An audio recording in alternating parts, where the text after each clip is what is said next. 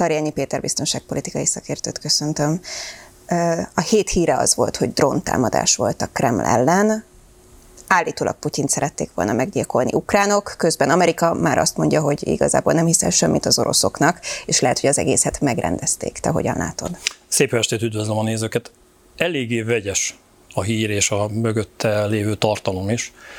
Mert hogy amikor a támadás megtörtént, rengeteg videófelvétel látott napvilágot a tekintetben, hogy konkrétan mi is történt és hogyan zajlott maga az akció. És nagyon érdekes volt, hogy a videófelvételek, és egyébként az, ami a médiában futott információ, azért elég éles kontrasztban volt. Míg a médiában bombatámadás, dróntámadás, tehát ugye az ember rögtön a legsúlyosabb dolgokra gondolt, ehhez képest nem lekicsinyítve, tehát nyilvánvalóan egy támadás azért az egy támadás, és tényleg a fővárosban, tehát az orosz fővárosban a Kreml ellen történt, de egyébként a videófelvételeket, akik látták, és a nézőknek is azt mondom, hogy nyugodtan megtekinthetik a YouTube-on, azt mutatja, hogy igaz, igazából ez egy kis drón volt, ami maximálisan néhány kilogramm robbanóanyagot volt képes szállítani, és egyébként nem célzottan, tehát mint hogy a hírben is hallható volt, hogy Putyin elnököt követte adott esetben a drón, vagy az ő irodáját, vagy azt az épületet, amiben ő tartózkodott,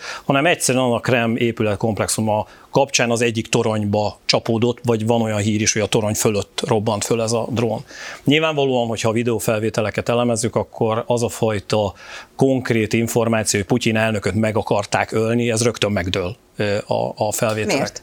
Egyszerűen azért, mert egy ilyenfajta támadás abban az esetben, hogyha nem tudják pontosan, hogy hol van az elnök, akkor sokkal-sokkal nagyobb erejű lett volna. Van olyan drón egyébként, és hogyha már Ukrajnáról szólt az első hír, és Ukrajna is rendelkezik olyan drónokkal, amelyek adott esetben több 10 kilónyi, vagy adott esetben több 100 kilónyi robbanóanyag szállítására képesek. Ha egy ilyet láttunk volna, akkor nyilván nem ilyen lenne a pusztítás mértéke, és akkor azt mondanám, hogy ténylegesen nem tudták pontosan, hogy hol van Putyin elnök, és így egy ilyen méretű támadásnál akár ő is megsérülhetett volna. Vagy van a precíziós támadás, ami egy épület együttes ellen nehezen elképzelhető, de mondjuk egy autókonvoj ellen igen.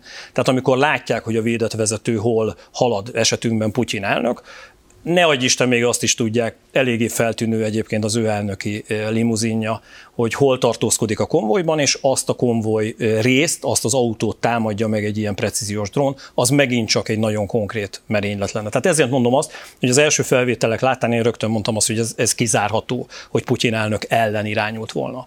A másik része, ami az űrzavart okozta, hogy rögtön Oroszország tudta, hogy ki a tettes, magyarán az ukránok követték el a támadást, és hát Ukrajna cáfolta, és nyilvánvalóan, hogy említetted is, egyébként az Egyesült Államok is azért ugrott rá erre az információra, mert hogy egy ilyen mértékű és egy ilyen súlyú támadás, egy ilyen fajta információ adott esetben a tekintetben, hogy ténylegesen Oroszország fővárosában az orosz elnököt likvidálni akarják valakik, miközben Ukrajnának megmondta minden NATO és nyugati szövetséges, hogy bármilyen olyan támadás, ha megtörténik Oroszország területén, vagy Oroszország érzékeny célpontjai között. Egy orosz elnök, tehát vannak személyes, vagy személyi érzékeny célpontok, és vannak kritikus infrastruktúrák, atomerőművek, vízi erőművek. Tehát ha bárhol ilyen támadás történik, az automatikusan hozza azt, hogy Ukrajna azokat a nyugati támogatásokat, pénzügyi katonai támogatásokat elveszíti. Tehát ezért volt nagyon-nagyon kritikus az a néhány perc vagy fél óra, amikor is tényleg nem lehetett tudni, hogy ezt az ukránok követték el, vagy, a, vagy az oroszok, mert hogy a hadtörténelem és a hírszerzés és kémelhárítás és egyáltalán a titkosszolgálati munka eléggé jól ismeri azt, hogy vannak ilyen fedett idegen zászlós műveletek, amikor is egy ország megtámadja saját magát, azért, hogy erre való hivatkozással valamilyen fajta válaszlépést hozhasson. Így robbant ki egyébként 1939. szeptember 1-én ugye Németország és Lengyelország között a második világháború, és egyébként azért az látható, hogy az orosz titkosszolgálatoknak például az FSB-nek ugye vezetője volt Vladimir Putyin, amikor őt elnökké választották pontosan most már úgy néz ki, egyre inkább úgy látja a világ, hogy olyan támadások történtek Oroszországban, amelyeket nem csecsenek hajtottak végre, hanem tulajdonképpen az orosz titkosszolgálat. Tehát ezek az információk így mind rádöltek a, a médiára, illetve a szakértőkre is. És egyre inkább úgy néz ki, hogy hitelt érdemlően remélhetőleg a nap végére, vagy a holnapi nap folyamán pénteken cáfolni tudják azt, hogy ez tényleg ukrán támadás lett volna.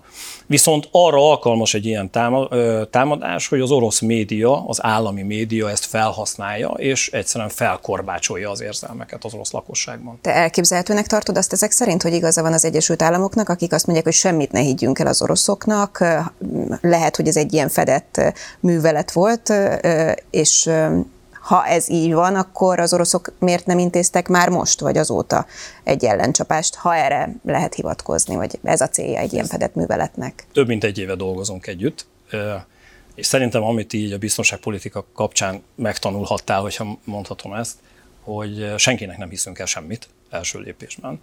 Tehát én százalékokat tudok, tehát valószínűsítési százalékokat tudok mondani, tehát valószínűség, tehát nagyobb százalékot adok arra, hogy most az Egyesült Államok igazat mond, és ebben a történetben eh, nem Ukrajna a hunyó, és nagyon-nagyon kicsi százalékot adok arra, hogy ténylegesen úgy történt a támadás, hogy Oroszország mondta, hogy magyarán Ukrajna lenne a, a tettes vagy az elkövető.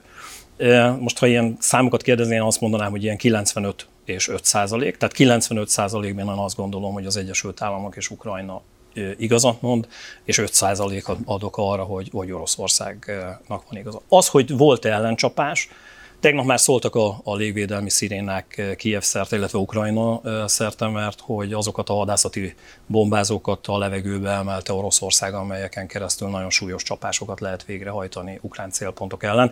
Tehát megvolt végül is az a fajta indok, és így áll össze úgymond logikai sorrendben, ami történt, hogy lám van egy támadás, és arra ráhúzva lehetett egy olyan fajta nehéz csapást végrehajtani, ami egyébként ritkán fordult elő ebben a háborúban, hogy ezek a hadászati bombázók támadjanak. Ez a következő napokban vélhetően ki fog derülni, úgyhogy majd benne. beszélünk róla a következő adásban. Mindeközben úgy tűnik, hogy újabb és újabb támogatásra számíthat Ukrajna. Egyrészt az Egyesült Államok is bejelentett egy, egy nagyon nagy csomagot, itt 300 millió dolláros eszköztámogatásról van szó a hírek szerint. Az Unió pedig jogszabályt módosít, hogy még több fegyverrel láthassa el Ukrajnát szaladjunk egy kicsit végig az eddigi történéseken. Az, hogy 300 millió dollár sok pénz, ebben szerintem senki nem fog, a nézők sem fognak vitatkozni velünk de azért azt szeretném jelezni, hogy itt súlyos milliárd, 10 milliárd dollárokról beszélünk már pénzügyi és katonai, tehát technológiai támogatásban. Igazán én azt mondanám erre a 300 millió dollárra, hogy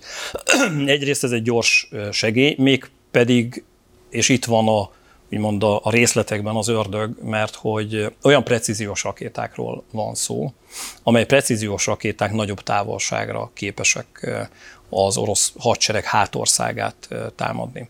Eddig ugye például a HIMARS rendszerek kapcsán, ugye mi is beszélgettünk róla, ilyen 70-80 kilométer volt az, úgymond ez a lebutított változata ezeknek az amerikai csapásmérő eszközöknek, amelyeknek egyébként van olyan rakéta technológiája és olyan fajta lőszere, most nevezzük így, ami akár 120-150 kilométerre, de van egy nagyon-nagyon fejlett eszköz, ami akár 300 kilométeres távolságot is áthidal. És egy kicsit a nézőknek érthető legyen, hogy, hogy miért fontos egy ilyen fajta eszköz. Ezekkel az eszközökkel most ugye egy stúdióban vagyunk, mondjuk el azt, hogy ez megközelítőleg egy 50-60 négyzetméter. Egy ilyen eszközzel például Győr távolságából, vagy Győrből, tehát ezt a 100-110 kilométert egy lövedékkel át lehet hidalni, és pontosan ide csapódna be, hogyha Győrből bárhonnan leadnának egy ilyen lövést. Ami azt jelenti, hogy míg az orosz tűzérségnek a túlnyomó része területtüzetlő és több tonnányi lőszert ellőnek, hogy egy ilyenfajta célt leküzdjenek, és sokkal közelebb kell menniük a frontszakaszhoz, 20-30 kilométerre. Adott esetben egy ilyenfajta egy eszközzel, egy darab rakétával, ami nyilván drága, Ukrajna 120-150 kilométerről el tudja pusztítani az orosz ellenfelet. És itt van, ahogy előbb mondtam, az ördög a részletekben, mert hogy ilyen eszközök érkeztek most, ami egyébként véleményem szerint pontosan azt mutatja, hogy ez a fajta tavaszi hadjárat, amire már számolunk egy ideje, és ami azt gondolom, hogy tényleg most már egyébként folyik, pontosan a tüzérségi előkészítések tekintetében ilyen precíziós csapásokat tesz lehetővé, és ez nagyon-nagyon megnehezeti az orosz logisztikai egységeknek a működését. Ez jelenthet egyfajta fordulatot az Unió és az Egyesült Államok részéről, hiszen eddig arról beszéltünk, hogy azért adnak támogatást eszközben, fegyverzetben, de nem a legprofibb támogatást, hogy ahogy te fogalmaztál korábban, hogy túlnyerje magát Ukrajna. Most viszont ugye úgy tűnik, hogy, hogy még nagyobb csomagokat küldenek, hogyha az Unió valóban jogszabályt módosít, hogy könnyebben és gyorsabban jussanak át ezek a fegyverek, akkor ez fordulatnak tűnik. Én azt gondolom, hogy az a határ mosódik el, ezt jól érzed egyébként, ami eddig ugye nagyon kategórikus volt, hogy, hogy ezt a technológiát odaadjuk, vagy ahogy én fogalmaztam, lebutítva, vagy egyáltalán nem adjuk oda.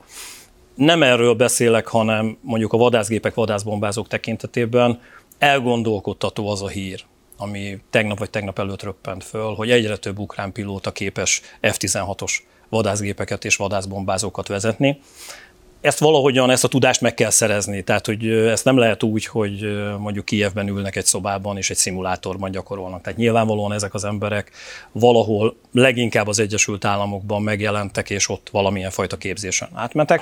És egyébként mind az ukrán külügyminiszter és védelmi miniszter egyre többször fogalmaz úgy, hogy hát ők már tudják hogy egyébként Ukrajna nem sokára F-16-os vadászgépekkel és vadászbombázókkal rendelkezik. Tehát én azt látom, és ezt érzed jól, hogy előbb is fogalmaztam, hogy ez a határ mosódik el, és egyre jobb technológiákat kap Ukrajna. Ennek van egy olyan oka is, hogy szeretné már azért a nyugat, hogyha ez a háború valahogyan befejeződne, és leginkább úgy, hogyha Ukrajna nyerne, és Oroszországot végre a tárgyalóasztalhoz lehetne kényszeríteni. A másik, amit kérdeztél, bocsánat, ez a, tehát az Európai Unió pedig más szempontrendszer alapján kell, hogy így döntsön. Egyszerűen az elmúlt 30 évben az a fajta háborúra készülő lőszer és hadianyag gyártás, ami a hidegháborúban jellemzően a mindennapok része volt, ez lecsökkent. És nem volt olyan lőszergyártási kapacitás, amit, ami egyébként a békéjévekben jól működött, de most ebben a háborúban így, így felszippantotta Ukrajna ezeket a lőszerkészleteket. És ezeket pótolni kell. És ezért van az, hogy miközben igen támogatja és igen masszatolódik el ez a határ ugyancsak az Unió részéről is, de az Unió most egy nagyon komoly, több mint 500 millió eurós, vagy valahogy így szólt a hír, támogatást nyújt a lőszergyártó cégeknek azért, hogy a gyártási kapacitásaikat föl tudják gyorsítani, és ezen keresztül minél több lőszert és minél gyorsabban kapjon Ukrajna. Ez a kettő összeadódik. Tehát egyrészt, amit te fogalmaztál, hogy jönnek a precíziós eszközök, a még precíziósabb eszközök, és eközben pörög föl az a gyártás, amin keresztül Ukrajna hadi hátterét lehet erősíteni, és az ő igényeiket kiszolgálni. És ahogy azt is megtanultuk, hogy minden mindennel összefügg, ezzel függhet össze az, hogy Zelenszky közben a héten egy rócsóra indult, Finnországban is volt, és váratlanul Hollandiában is megjelent. Én azt hiszem, hogy minden egyes ukrán elnöki látogatásnak volt és van katonai háttere. Tehát mindenhol, most csúnyán fogalmazok, tarhál. Tehát próbál minél jobb fegyverrendszerekhez közel kerülni, és ezeket az ukrán hadsereg számára a lehető leghamarabb hogy leszállítsák ezek az országok. Azt kell megértenünk, hogy emellett van egy folyamatos olyan kommunikációs tevékenysége is, ami az egyik legsúlyosabb problémáról szól, magyarán arról, hogy Ukrajna fél attól, és Oroszország pedig számít arra, hogy a nyugat elfárad ebben a háborúban és ezekben a támogatásokban. Tehát minden egyes ilyen látogatásnak van, és ez igazán a te világod, tehát ugye a kommunikáció világa, van egy olyan fajta kommunikációs üzenete, hogy nézzétek, én vagyok az ukrán elnök, harcolok. Egyébként az egész megjelenésében ugye nem ilyen öltönyös, hanem ő ilyen katonai egyenruhás, zubbonyos megjelenés, vagy katonai pulóveres megjelenéssel van jelen. És ezeken a beszélgetéseken kínosan ügyel arra mindig az ukrán elnök, hogy szóba kerüljön arról, hogy de ugye nem fogjátok abba hagyni a támogatásunkat. És hát ilyen szempontból Hollandiának azért van, ha mondhatom azt, idézőjelbe elszámolni valója Oroszországgal, tehát ne felejtsük el, hogy pontosan ö, rengeteg holland állampolgár halálához vezetett az, amikor 2015-16, most nincs meg fejben, bocsánat, ö, lezuhant egy maláj repülőgép, amin több mint 200 holland turista volt, és pontosan az orosz-ukrán háborúhoz kapcsolódóan, tehát nem a mostani háború, hanem a korábbi háborús fejlemények miatt. Ezzel kapcsolatban mai, mai napig egyébként nem sikerült igazságot szolgáltatni, és Hollandia ezt nagyon-nagyon fájlalja. Tehát én azt gondolom, hogy biztos, hogy erről is fognak beszélni Zelenszky járnak el. Elfárad a nyugat abból a szempontból, hogy mondjuk a, a gazdasági nehézségek miatt inkább azt érzik, hogy akkor ezt már mielőbb be kellene fejezni, vagy elfárad a nyugat azért, mert már nem tud elég utánpótlást biztosítani Ukrajnának, hogyha mondjuk eszközökről van szó, vagy egyszerűen elfárad a nyugat, mert hát kvázi, ha fogalmazhatok így, a hírértékét veszti az, hogy, hogy még megint küldünk valamit, még mindig tart a háború. De erre most nagyon-nagyon egyszerűen tudnék válaszolni egy szóval, mert hogy mindegyik állításod igaz, tehát azt mondanám, hogy igen. Tehát, hogy ez mind... mind És nem egy szóval? Azt kell megértenünk, hogy azért én ebben is súlyoznék, tehát ilyen százalékokban. nagyon sok biztonságpolitikai szakértő mondja itthon, hogy lőszerhiány.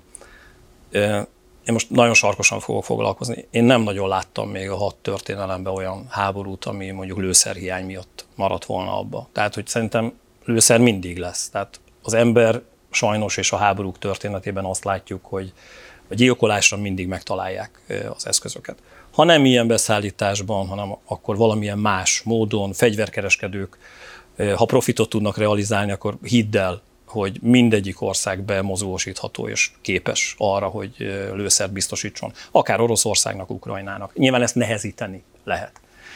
Én azt gondolom, hogy itt elsősorban az a fő hangsúly, hogy egyrészt van egy járvány után nagyon-nagyon-nagyon nehezen helyrejövő gazdaság az egész bolygón. Ezután a gazdasági helyzet és gazdasági válság után, és most is látunk egy gazdasági válságot, különösen Magyarországon láthatjuk az inflációt, ami egyébként nem elsősorban a háború miatt van itthon. Azért láthatjuk azt, hogy az elmúlt három évben, négy évben olyan csapások érték a bolygót, hogy jó lenne, ha béke lenne. Nyilván nem mindegy, hogy milyen békéről beszélünk. Egy olyan békéről, amiben egy nagy hatalom azt tesz, amit akar, és bárkit, és bárkit elpusztíthat, és bármilyen országot elfoglalhat, vagy adott esetben egy rend alapú, a demokrácián és a, a békés egymás mellett élésen alapuló békéről beszélünk. Ezért küzd egyébként, én azt gondolom, Ukrajna, és ezért küzd a nyugat. De láthatóan fárad mindenki, fárad egyébként Oroszország is. Azt nem gondolom egyébként a mostani helyzetben, hogy a nyugat bármiből is kihátrálnia, de mindenki figyeli azt a tavaszi hadjáratot, ami most egyébként már folyamatban van, hogy milyen eredményekkel zárul, és Ukrajnának ez a tét, hogyha ez a tavaszi hadjárat jól sikerül, akkor nagy valószínűséggel a nyugat ezt sikerként könyveli el, és nyilván akkor több támogatást tud biztosítani Ukrajnának. Ha Ukrajna komolyan veszít és, és azokat a technológiákat, amelyeket a nyugat biztosított, elpusztítja az orosz hadsereg. Ez nyilvánvalóan Oroszországnak hoz győzelmi pontokat. Én azt mondom, hogy az elkövetkező három-négy hónapban körvonalazódni fog az, hogy ez a, ez a háborús helyzet milyen irányba indul. Az, aki most azt mondja, hogy egyébként békét lehet kötni, az nincs tisztában a valósággal. Én azt hiszem. Közben ehhez kapcsolódó hír, és pár percben erről is beszéljünk, hogy Zelenszky Hágába is ellátogat, és közben elfogadó parancsot adott ki a hágai bíróság Putyin ellen az ukrajnai gyermekek Oroszországba hurcolása miatt. Ez jelente bármit, vagy igazából ez egy politikai bejelentés? Nem. Én azt gondolom, hogy ez egy nagyon-nagyon súlyos bűncselekmény sorozat, amit láthatunk Oroszország részéről, és akkor ezt is tegyük tisztába, tehát a háborúban mindig vannak háborús büntettek és legyünk ilyen szempontból megint csak pontosak, azért háborús bünteteket Ukrajna is elkövetett. Erre is vannak felvételek és olyan anyagok, amelyek megdönthetetlenül bizonyítják ezt. Ennek a mértéke nem mindegy. Amikor rendszer szinten történik, például gyerekek kitelepítésével, a szüleiktől való elszakításában, kínzásokban, hát ugye Herszonban, amikor Herszont elfoglalták, akkor az ottani titkosszolgálati főhadiszálláson teljesen természetesen beszélt mindenki arról, akik ott fogságba estek orosz oldalról, hogy hát igen, itt vannak kínzókamrák, mert hogy a megszállással ez együtt jár. Tehát, hogy az orosz hadseregnél ez szervezetten történik, míg az ukrán hadsereg oldaláról egyedi esetekről beszélünk. És biztos vagyok benne, hogy a háborús büntettek kivizsgálása egyáltalán Putyin elnök felelősségre vonásának mikéntje. Ez mind-mind-mind-mind hágában téma lesz. És amit látnunk kell, hogy egyébként Ukrajna több mint egy éve végez egy nagyon komoly tényfeltáró tevékenységet, amiben dokumentálják a háborús bünteteket. Ebben számtalan titkosszolgálati eszközt vesznek igénybe. Rendszeresen vannak olyan bizonyítékok, amelyek arról szólnak, hogy hangfelvételek, ahol megbeszélik egymással az elkövetők, hogy mit tettek korábban egy faluban vagy egy városban, és ezeket mind-mind lehallgatva dokumentálni tudják. Ezen keresztül ezek a dokumentációk több tízezernyi oldalban több ezer elkövetőre rendelkezésére állnak Ukrajnának, és ezeket adja át tulajdonképpen most a Hágai Nemzetközi Bíróságnak, amiből nyilván vizsgálatok indulnak, és ami nagyon-nagyon lényeges, ezekben a nyomozásokban részt vettek már nyugati szakértők, igazságügyi orvos szakértők, balisztikai szakértők, én azt gondolom, hogy amit ezzel kapcsolatban Ukrajna az elmúlt egy évben tett és bemutatott, az mindenképpen a, a, a nemzetközi törvényszéknek segíti a munkáját. Igen, nem válasz. Elképzelhetőnek tartott, hogy Putyin valaha bíróság elé kerül ezek Igen. miatt? Igen a legtöbben politikai szinten, és egyébként civil oldalról is nyilván azt szorgalmazzák, hogy mikor lesz béke, mikor lesz tűzszünet. Mi korábban sokszor beszéltünk arról, hogy egy esetleges tűzszünet jelen állapotban valószínűleg nem tartható fent, hiszen mind a két oldal arra játszana, hogy felkészülnek arra, hogy egy újabb csapást mérjenek, fenntartható lenne-e a béke. Erre megint egy szóban tudok válaszolni, hogy nem. És én azt gondolom, hogy itthon ebben ezért nehéz igazságot tenni. Egyszerűen van egy olyan kommunikációs tér, és elsősorban a kormány médiában láthatjuk állandóan azt, hogy megosztott az országunk. Egyrészt van egy olyan mondás a kormány oldaláról, hogy minden áron béke kell. És ellenzéki oldalról pedig azt láttatják, vagy azt mondják az ellenzéki oldalra pontosabban, hogy igazán az ellenzék háború párti. Én ellenzéki vagyok, ilyen szempontból azért elég érdekes lenne, ha azt mondaná rám valaki, hogy én háború párti lennék, mert egyébként gyűlölöm a háborút. És igenis szeretném azt, hogyha végre béke lenne. Azt hiszem, hogy egy szóban összefoglaltad a lényegét, hogy mi a probléma, ez pedig a fenntartható szó. Fenntartható békét nagyon-nagyon nehéz teremteni. És itthon sem ellenzéki, sem kormányzati oldalról ezt a szót nem értik, nem használják. Legyünk igazságosak, egy politikustól hallottam, de hát ő nyilván azért, mert a NATO-ban dolgozott, a NATO parlament alelnöke, elnöke is volt, Mesterházi Attila fogalmazta meg nagyon precízen, hogy fenntartható békére lenne szükség. Ugye a fenntartható béke azt jelenti, hogy nem pusztán csak tűzszünet van. Úgy van, ahogy mondtad. A mostani helyzetben a felek egy tűzszünetet arra használnának föl, hogy levegőt vegyenek, utánpótlást vigyenek a frontvonalra, emberi oldalról is, lőszer, hadianyag utánpótlást, és innentől kezdve az egész tűzszünet nem szólna másról, mint a vízilabdában, bocsánat, hogy egy ilyen példát, mindenki mosolyog a víz fölött, és egyébként a víz alatt pedig gyilkolják egymást. Mindenki mosolyog, és azt mondja, hogy persze, tárgyaljunk a tűzszünetről, de valójában arra készülnek, hogy még gyorsabban, még precízebben, még hatékonyabban gyilkolják egymást. Ez a mostani helyzet. És az az igazság, hogy sem Oroszország, sem Ukrajna valójában nem akar most békét. Tehát azt szeretnék, hogyha a mostani hadjáratban, megint csak a tavaszi hadjárathoz térek vissza, végre kiderülne az, hogy melyik oldal erősebb, melyik tud jobb tárgyalási pozíciót foglalni. Ezért ilyen kicsit önbecsapó, amit a kormányzati oldalról mondanak, hogy békét, békét, békét, mert ugye amikor ő, ők békéről beszélnek, akkor valójában egyébként tűzszünetet szeretnének. A tűzszünetben pedig senki nem érdekel. Tehát most gondold végig, pont előbb beszélgettünk, 300 millió dollár így ment Ukrajnának precíziós eszközökkel, amiből, amivel Győrből el lehet érni mondjuk ezt a stúdiót. És erre azt mondja Putyin elnök, hogy jó, legyen tűzszünet mondjuk három hétre. És erre azt mondja Ukrajna, hogy de jó, köszönjük szépen a három hetes tűzszünetet, ez alatt a három hét alatt még beszerzünk vagy 4-500 ilyen fegyverrendszert, amivel totálisan el tudjuk pusztítani az Ukrajnában lévő orosz haderő összes főhadiszállását, illetve a logisztikai és irányító központját. Bolond lenne erre azt mondani Putyin elnök, hogy persze üljünk le és tárgyaljunk. És fordítva, akkor azt mondja Ukrajna, hogy persze, hát legyen tűzszünet, és Oroszország egy újabb részmozgósítás, ugye egy rejtett mozgósítást látunk az utóbbi hónapokban, még 80 vagy 100 ezer katonát oda tud vezényelni a frontvonalakra, és még inkább föl tud készülni erre az összecsapásra. Tehát ezt kell megértenünk, hogy most nem képes sem a világ, sem a nyugat, sem Oroszország, sem Ukrajna egy fenntartható békét összehozni. Mindenki, aki békéről beszél, az valójában tűzszünetet akar, és ez a tűzszünet önbecsapás. Valóban, hogyha békét szeretnénk, Mondok egy nagyon egyszerű megoldást, ilyet láttunk a világban többfele, amikor valamilyen nemzetközi erő jelenik meg, és úgymond elválasztja a haderőket egymástól. Ezt láthatjuk például Cipruson. Ugye Törökországot és Görögországot hosszú-hosszú évtizedek óta kéksisakosok elválasztják. Na de hát ehhez is az szükséges, hogy a felek beengedjék oda ezeket az erőket. Tehát, hogyha azt mondja mondjuk Ukrajna, hogy ő nem akar itt látni senkit, vagy Oroszország, akkor oda nem fog belépni senki sem. Tehát mindaddig, amíg ez nem történik meg, addig dörögni fognak a fegyverek, ez biztos Oroszország és Ukrajna között. Ez nagyon ijesztően hangzik szerintem, hiszen, hiszen innentől kezdve úgy tűnik, hogy nagyon távoli az, hogy a szomszédunkban béke legyen. Egyáltalán mikor vagy milyen feltételekkel lehet akkor ezt elérni? Hát nem fogok földobni ma este akkor senkit sem. Tehát én azt mondom, amit ezzel kapcsolatban látok, ami van, hogy egyszerűen mindkét fél olyan erőcsoportosításokat és olyan erőközpontokat hozott létre, és összpontosít, amin keresztül, ahogy előbb is fogalmaztam, a mostani harc elkerülhetetlen.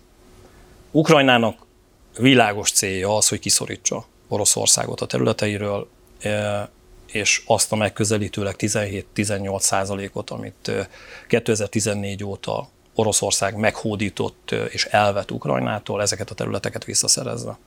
Az is fontos célja Ukrajnának, hogy a háborús bűnösöket, hogy előbb erről beszéltünk, felelősségre vonják, és azokat a károkat, óriási károkról beszélünk, infrastruktúrában, erőművek oldaláról természeti katasztrófa is történt, számtalan helyen ugye fölégtek erdők, elpusztultak szántóföldek, ezeket is mind-mind ki lehessen javítani, helyre lehessen hozni. A mostani háborús helyzetben ez lehetetlen. Oroszország pedig nem tett le arról, hogy Zelenszky elnök kormányát megdöntse, és hogy egy orosz barát kormányt, egy báb kormányt helyezzen hatalomba, és azt, hogy Ukrajna azt a fajta területi és politikai szuverenitását elveszítse, ami az elmúlt évtizedekben jellemző volt és, és ott volt. És ami ennél rosszabb, és ezért mondom, hogy nincsenek jó híreim, az orosz elitnek ez a háború már nem csak egy egyszerű ö, háború, hanem az életük múlik adott esetben tényleg rajta, és Putyin elnökhöz kapcsolódóan adott esetben tényleg valójában az, az életéről van szó. Mert hogy olyan szinten belementek ebbe a háborúba, és olyan szinten irányítják és felelősök a háború minden cselekedetéért, hogy ezt az orosz társadalomnak egyszerűen elmagyarázni, hogy verességet szenvedett Oroszország, és ez egyébként rendben van. Vagy a nyugat volt annyira erős, és a nyugat úgymond lenyomta Oroszországot ezt az orosz társadalommal nem lehet megetetni, mint hogy azt sem lehet megetetni az orosz társadalommal, amilyen pusztítás van, és, a, és tulajdonképpen egy generációt most elveszít, és elveszített Oroszország 18 és 25 év közötti fiatal emberek több tízezre sérült és halt meg az elmúlt egy évben. Ezt nem lehet egy vereséggel zárni, és ez a tétje. Tehát van egy kibékíthetetlen ellentét. Mindkét oldalon van egy olyan akarat, ami arról szól, hogy ezt a háborút most nem lehet befejezni az orosz társadalmat említed, akik hát ha hangosan nem is tudnak hangot adni egyébként az elégedetlenségüknek, úgy tűnik a hírekből legalábbis, és kérdés, hogy mennyire hitelesek ezek a hírek, hogy azért vannak a háborúnak ellenzői, és például bírálói is vannak. A Wagner csoport kapcsán sok hír volt a héten, az egyik például ez, hogy maga a Wagner csoport is bírálja az orosz hadsereget, és közben hír volt az is, hogy, hogy vannak most már egyre többen olyan egyébként a háborút pártoló orosz bloggerek, akik szintén kritizálják az orosz hadsereget. Hát elsősorban az orosz hadsereg teljesítményét kritizálják, és hogyha egy picit hátralépünk szakértői szempontból, hát van is mit ezen kritizálni, mert hogy 14-15 hónappal a háború kitörése után még mindig lehet látni olyan frontális támadásokat az orosz hadsereg részéről, ahol tulajdonképpen belehajtják a katonáikat az ellenséges tűzbe, magyarán az, az ukrán fegyverek tűzébe, az, hogy büntető alakulatok működnek több orosz egység mögött, és hogyha visszavonulni látnak orosz katonákat, azokat kivégzik. Erre is vannak bizonyítékok. Tehát ez abszolút a második világháborús legrosszabb időszakait idézik az akkori hadsereg és annak viszonyainak és parancsnoki láncolatának. És az, hogy jól látható egy óriási feszültség a magánhadseregek, magánhadsereg, ugye a Wagner csoport, és itt elsősorban aki bírálja a vezetést, ugye Prigozsinyról beszélünk, aki a Wagner csoportnak a, a vezetője, tulajdonosa, most ezt tegyük idézőjelben, mert Oroszországban se lehet tudni, hogy ki a tulajdonosa valójában egy cégcsoportnak. És vannak olyan objektív tények, amelyek tényleg azt mutatják, hogy az orosz hadsereg rosszul teljesít, és bizonyos helyzetekben például a Wagner csoport jobban teljesített is vagy teljesített. És ennek mentén azt is láthatjuk, hogy ezek az erők, tehát a reguláris haderő és a magánhadsereg rivalizál egymással. Tehát ez egy háborúban elképzelhetetlen, hogy mondjuk harcol egy egység, és az az egység azért, mert magánhadsereghez tartozik, ne kapjon lőszert, mert ezt valamelyik katonai vezető eldöntötte, és így rak alá Prigozsinnak, a Wagner csoport vezetőjének. Tehát számtalan olyan belső viszony, objektív rossz döntések és egyébként ilyen kicsinyes harcok, nem tudok rá mást mondani, nehezítik egyébként az orosz hadvezetés munkáját. Ami egyébként nagyon-nagyon furcsa, hogy az orosz elnök nem tesz igazságot. Tehát nincs egy olyan vezető, hogy megjelenne és rácsapna az asztalra, és ebben rendet rakna. Valahogy az látszódik, mintha így szétszaladtak volna így az egerek, és így össze-vissza cincognának. Tehát ezt érzik egyébként a bloggerek, ezt érzi a magánhadsereg vezetőjeként Prigozsin, súlyosak a veszteségeik, és ezt próbálják valahogyan elmagyarázni az orosz társadalomnak, hiszen az ő köreikben is azért még ha bűnözőkről is beszélünk, ugye leginkább bűnözők vannak a Wagner csoportban, de azért a toborzás kapcsán kerültek oda fiatal katonák is. Ezt azért nehéz elmagyarázni az orosz társadalomnak. De nem egy a cél? Tehát, hogyha a Wagner csoportról beszélek, és az orosz haderőről, igazából az a céljuk, hogy elfoglalják Ukrajnát, vagy ugye pontosan nem tudjuk, hogy mi a cél, de mindenképpen az, ez hogy egy oldalon vannak. Tehát ez a kibeszélés a Wagner csoport részéről, ez a bírálat, ez, ez előfordulhat? Hát látod, mert hogy, hogy ezt olvashatjuk, hallhatjuk. Én azt hiszem, hogy ez is egy gyengeség jele. Tehát hihetetlen módon szervezetlen ilyen szempontból Oroszország hadereje, és akkor most vonatkoztassunk el a reguláris haderőtől, a magánhadseregtől, tehát így egységesen rájuk pillantva. Azt kell megértenünk, hogy, hogy jól érzékeled ezt, hogy egy normális, bocsánat, hogy ilyen normális háborúban, de a háború nem normális, de, de a háború viszonyaiban, amikor egy hadseregnél ilyet látunk, az azt mutatja, hogy nem jól működik, hogy a parancsnokok rivalizálnak egymással, hogy ilyen érdekellentétek vannak, és különböző hatalmi centrumok, hatalmi vektorok működnek ha egy győztes háborúról lenne szó, akkor még azt mondom, hogy, hogy valahol érthető, hiszen már a, a területek leosztása, a gazdasági lehetőségeknek eh, az összehozásában oligarchák motorozhatnak a háttérben. Ez egyébként jellemző Oroszországra. De itt nincs erről szó. Tehát azt látjuk, hogy eh, a villámháború stratégiája megbukott Oroszországnak, a tavaly nyári offenzívája megbukott Oroszországnak, az ukrán ellentámadás tavaly augusztus-szeptemberben, októberben sikeres volt, a téli hadjárat, amiben beharangozták, hogy az ukrán energetikai infrastruktúrát tönkreteszik, Európa télbe borul, és nem lesz sehol sem fűt. Ez, ez mind, mind, mind, mind megbukott. Tehát Oroszország valójában egyébként kudarcot vallott az eddigi háborúban. Ezek után, hogy egymásra mutogatnak a vezetők, valahol látható és érthető is, azonban ez biztos, hogy eredményeket nem fog hozni, ezért érthetetlen számomra, hogy az első számú vezető ezt hogy nem látja, szerintem látja, de leginkább az a nagy kérdés, hogy miért nem cselekszik. Miért hagyja, hogy ezek az erővektorok úgymond egymás ellen harcoljanak.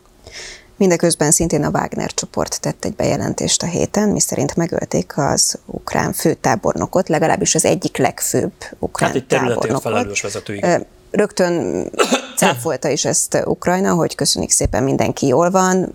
Mennyire lehetnek hitelesek egyik vagy másik hírek, hiszen a cáfolatról is mondhatjuk azt, hogy attól, mert ők azt mondják, hogy jól van, attól még sikeres volt a Wagner csoport művelete. Nézd, azt tudom mondani, mint a beszélgetésünk elején, hogy mindig el kell osztani négyel, tehát hogy, hogy én senkinek nem hiszek.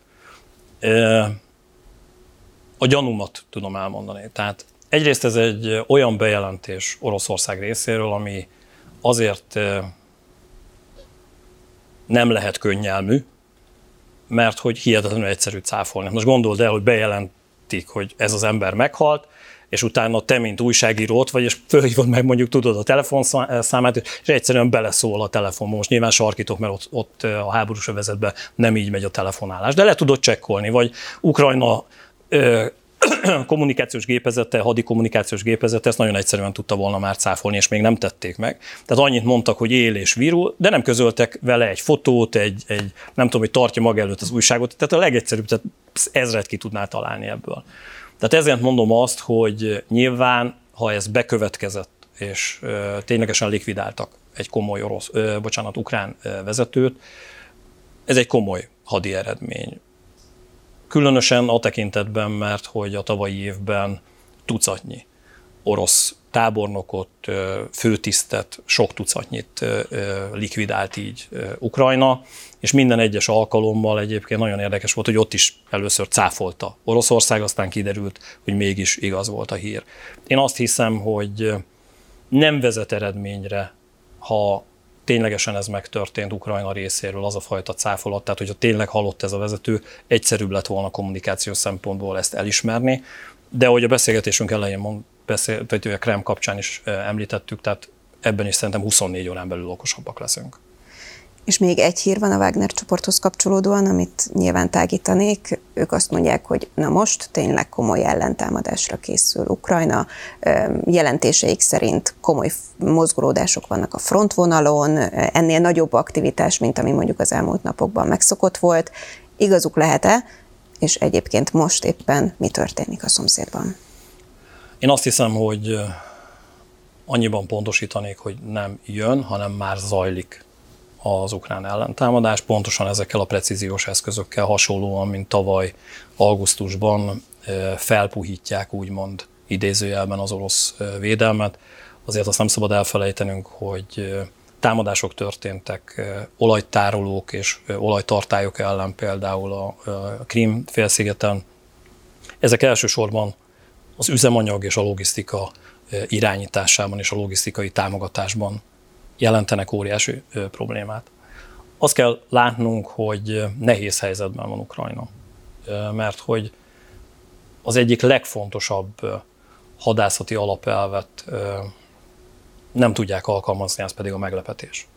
Ami egyébként egy sikerhez óriási mértékben tud hozzájárulni. Tavaly augusztus-szeptemberben azért volt sikeres az ukrán ellentámadás, mert egyébként senki nem számított rá. Most Oroszország erre készül napi szinten. Az, hogy Prigozsinék arról beszélnek, hogy ez a támadás jön, vagy már tart, egyrészt a túlélésük érdekében ez egy fontos kommunikáció, hiszen így tudnak utánpótláshoz jutni, és én azt gondolom, hogy ténylegesen látják azokat a konkrét harcászati lépéseket 5-10 kilométeres mélységben, ami jelenthet megerősödött mozgást Ukrajna részéről.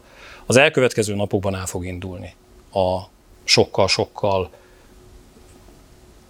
meghatározóbb, nagyobb támadás, tehát nem csak tüzérségi támadás ennek. Vannak kommunikációs oka is, egyszerű kommunikációs okot hadd mondjak, május 9-e a győzelem napja, amit rendszeresen 1945 óta megünnepel Oroszország, óriási kommunikációs blamás, bármilyen fajta sikeres ukrán támadás, mert hogy a győzelem napja, mint hogy a szó összetételben benne van, a győzelemről szól, tehát hogyha ez megtörténik, akkor Oroszországnak ez egy nagyon kellemetlen helyzet lesz. Az elmúlt hetekben ugye nyilván a Pentagon botrány kapcsán arról szóltak a hírek, hogy mi szivárgott ki, mi nem ebből a bizonyos haditervből, és most a héten az volt a hír, hogy Kiev titkolózik a szövetségesei előtt, pont azért, hogy ne forduljon elő még egyszer az, hogy kiszivárognak ilyen típusú tervek. Te ezt elképzelhetőnek tartod? El. Egyszerűen azért, mert ennek most tétje. Beszélgettünk erről, hogy mennyire súlyos egy olyan szivárogtatás, amikor március hónapban napvilágot lát, vagy április hónapban napvilágot lát egy olyan információ, hogy februárban mi volt a helyzet egyes területeken, és ugye ennek a szivárogtatásnak vannak kínos részei, amelyekben nyilván azóta letartóztatások történtek már Oroszországban, tehát kiszivárgott több olyan beépített ügynök személyazonossága, akiket beazonosítva az orosz titkosszolgálatok lecsaptak azokra, akik támogatták Ukrajnát, vagy együttműködtek a, a nyugattal. Tehát már most voltak ennek nagyon súlyos következményei. De egyébként a hadműveletekre olyan következménye március-áprilisban nem volt, hogy ne lehetett volna változtatni azon a terven, ami napvilágot látott. Most ott ténylegesen, és én azt gondolom, hogy igazam van, hogy az elkövetkező napokban elindulnak a hadműveletek. Képzeld el, amikor a had, tehát egy hadművelet nem egy csettintésre áll össze. Hetekig, hónapokig lassan mozgatnak egységeket. Másfél hónappal ezelőtt még át lehetett mozgatni egységeket. De a támadás előtt 24-72 órával az, hogy te egy egységet máshova helyez, egy tüzérségi rendszert máshova telepíts, ez hihetetlenül nehéz. Ha most kiszivárog valami ezekről a támadási tervekről, vagy konkrét támadási műveletekről, abba tízezrek halnak meg. Akkor máshogy kérdezem, tud titkolózni Ukrajna a szövetségesei előtt, amikor mindenki mindent megfigyel, és nyilvánvalóan az Európai Unió is, de Amerika pedig kiemelten figyel arra, hogy mi történhet éppen. Érdekes, amit kérdezett, tehát nyilvánvalóan az Egyesült Államok el, előtt nehezen, jó, igazad van, tehát nehezen tud titkolózni, de az a fajta a, hírszerzési kommunikációs térbe behelyezett információk nagyon komolyan szűrve vannak. 2001. szeptember 11-e egyik legfontosabb üzenete az volt, hogy a titkos szolgálatok benne van a nevükben, hogy titkolóznak, de az a baj, hogy egymás előtt is titkolóztak. És emiatt volt, hogy nem állt össze az a támadási kép, amivel meg lehetett volna akadályozni a támadást az ikertornyok ellen. Ez fellazította Oroszország. És van egy olyan hírszerzési tér, nem ez a neve, de hogy a nézők értsék, ami hírszerzési tér, térben rengeteg információ mozog. És erre több hírszerző szolgálat rálát. Ha ez szűrve van, mint ahogy most ezt látjuk szerintem, és ez történik az elmúlt hetekben, akkor nyilvánvalóan az a nagy hírszerzési közösség nem lát rá ezekre a műveletekre. Az volt a baj ennél a szivárogtatásnál, hogy egyébként ebben a nagy körben olyan személy is rálátott, aki egyébként nem volt kellőképpen felmérve, hogy ő egyébként áruló lenne a rendszerben és szivárogtatna. Most egy sokkal-sokkal szűkebb kör látja ezt, tehát egyetértek veled, és elfogadom a helyreigazítást, tehát ilyen szempontból nyilvánvalóan az Egyesült Államok legfőbb hírszerzési vezetői is egy szűk kör látja, hogy mi történik Ukrajnában, de ez a nagy hírszerzési közösség nem. Te mit mondasz a következő napok, hetek vagy hónapok azok, amelyek fordulatot hoznak? Egyrészt azt nézem és azt várom, hogy mennyire lesz száraz az időjárás, tehát hogy ez, ez azért nagyban befolyásolja a műveleteket. Ha jó idő lesz, akkor, akkor szerintem elindul az ukrán hadigépezet. Nagyon kíváncsi vagyok arra, hogy a NATO által megtörtént felkészítésben az a, ugye 12 ukrán dandár van beazonosítva, amelyek felkészültek a támadásra, ebből 9 ukrán dandárt a nyugat képezett ki és szerelt fel. Hogy mennyire lesznek képesek áttörni az orosz védelmi vonalakon. Azt kell látnunk, hogy Oroszország a védelmi műveletekhez nagyon ért. Nagyon nagyon jó mérnökeik vannak, és a hadmérnökök az elmúlt hónapokban elvégezték a munkájukat. Én nem irigylem azokat az ukrán katonákat, akik ott ezt a támadást végrehajtják. Úgyhogy ez egy nagy kérdés. És ha megtörténik az áttörés, hogy milyen mélységű lesz ez az áttörés, és ténylegesen összeomlik-e az orosz hadvezetés, vagy sem. Ez az elkövetkező szerintem másfél-két hónapnak a fő történése visszahozná a szitja gondolkodásmódot a honvédségbe az új vezérkari főnök. Sokan meglepődtek ezen, és nem értik, hogy miről van szó. Miről van szó.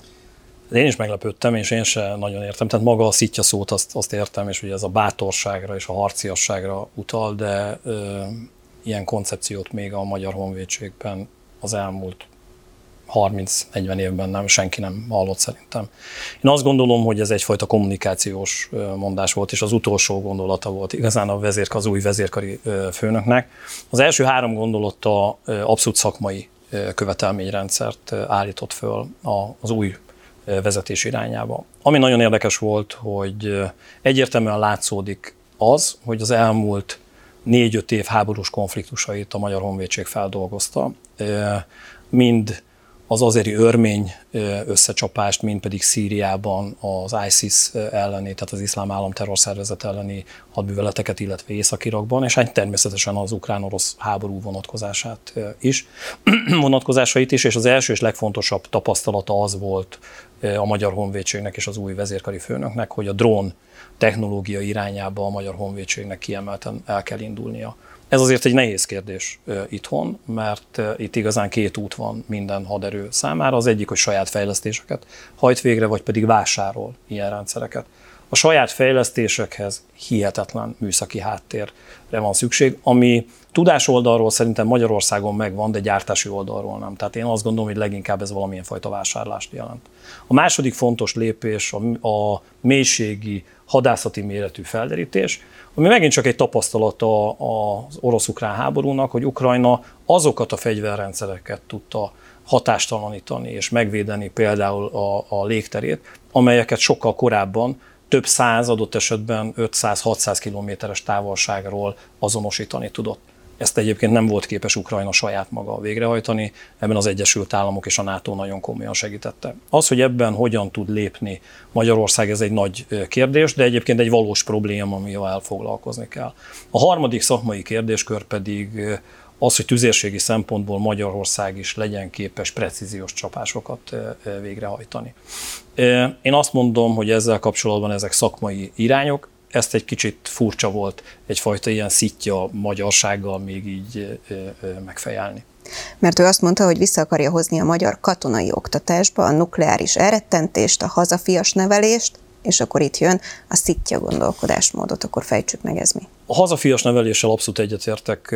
Ugye a tavalyi évben volt egy közvéleménykutatás, amit így összehoztunk közösen, és ugye a közvéleménykutatásnak egy fontos eredménye volt, hogy hasonlóan, mint Kelet-Európa más országaihoz, Magyarországon is a társadalom komoly része nem tenne igazán semmit, vagy leginkább elmenekülne abban az esetben, hogyha valamilyen fajta fegyveres konfliktus lenne. Ez baj.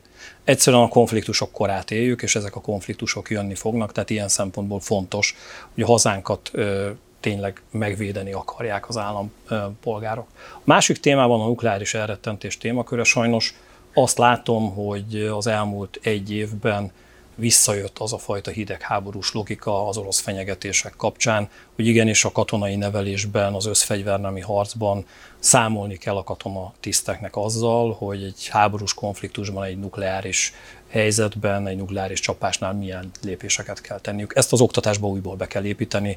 30-40 évvel ezelőtt teljesen természetes, most ezt vissza kell hozni újból. Ez nem egy egyik napról a másik. Nem, persze, persze. Ez én azt gondolom, hogy legalább egy 5-10 éves tevékenységet jelent. Összefügg a honvédség fiatalításával? Nem tudom, hogy igazán ebben a fiatalitásban mi az, ami politikai érdek, és mi a szakmai érdek. Ez egy óriási gond, hogy igazán nem tudjuk elválasztani ezt a kettőt. Ezzel tartozik a kormányzat, és tartozik a hadsereg vezetése a magyar társadalomnak, hogy ezzel kapcsolatban végre tényleg nyíltan megmondja, hogy mi a valódi ok, ami miatt így lépnek az utóbbi időszakban. Biztonságpolitikai szempontból kifejezetten mennyire aggályos az, mert sokan ezt is kritizálták, hogy úgy, hogy a szomszédunkban háború zajlik, van egy vezérkari főnökcsere. Nyilván ennek nem katonai okai voltak, én ezt továbbra is így látom. Ugye a honvédelmi miniszter arról beszélt, hogy azért, mert harcászati tudás helyett most hadműveleti tudásra van szüksége vezérkari főnöknek. Azt szeretném elmondani, hogy a kettő között soha nem volt vita, Magyarország az elmúlt 30 évben mindig olyan hadseregparancsnokokkal és vezérkari főnökökkel rendelkezett, akik hadműveleti szinten voltak képesek gondolkodni. Tehát ez nem lehetett kizáró amit elmondott az előző vezérkari főnök kapcsán. Itt valami politikai játszma zajlik.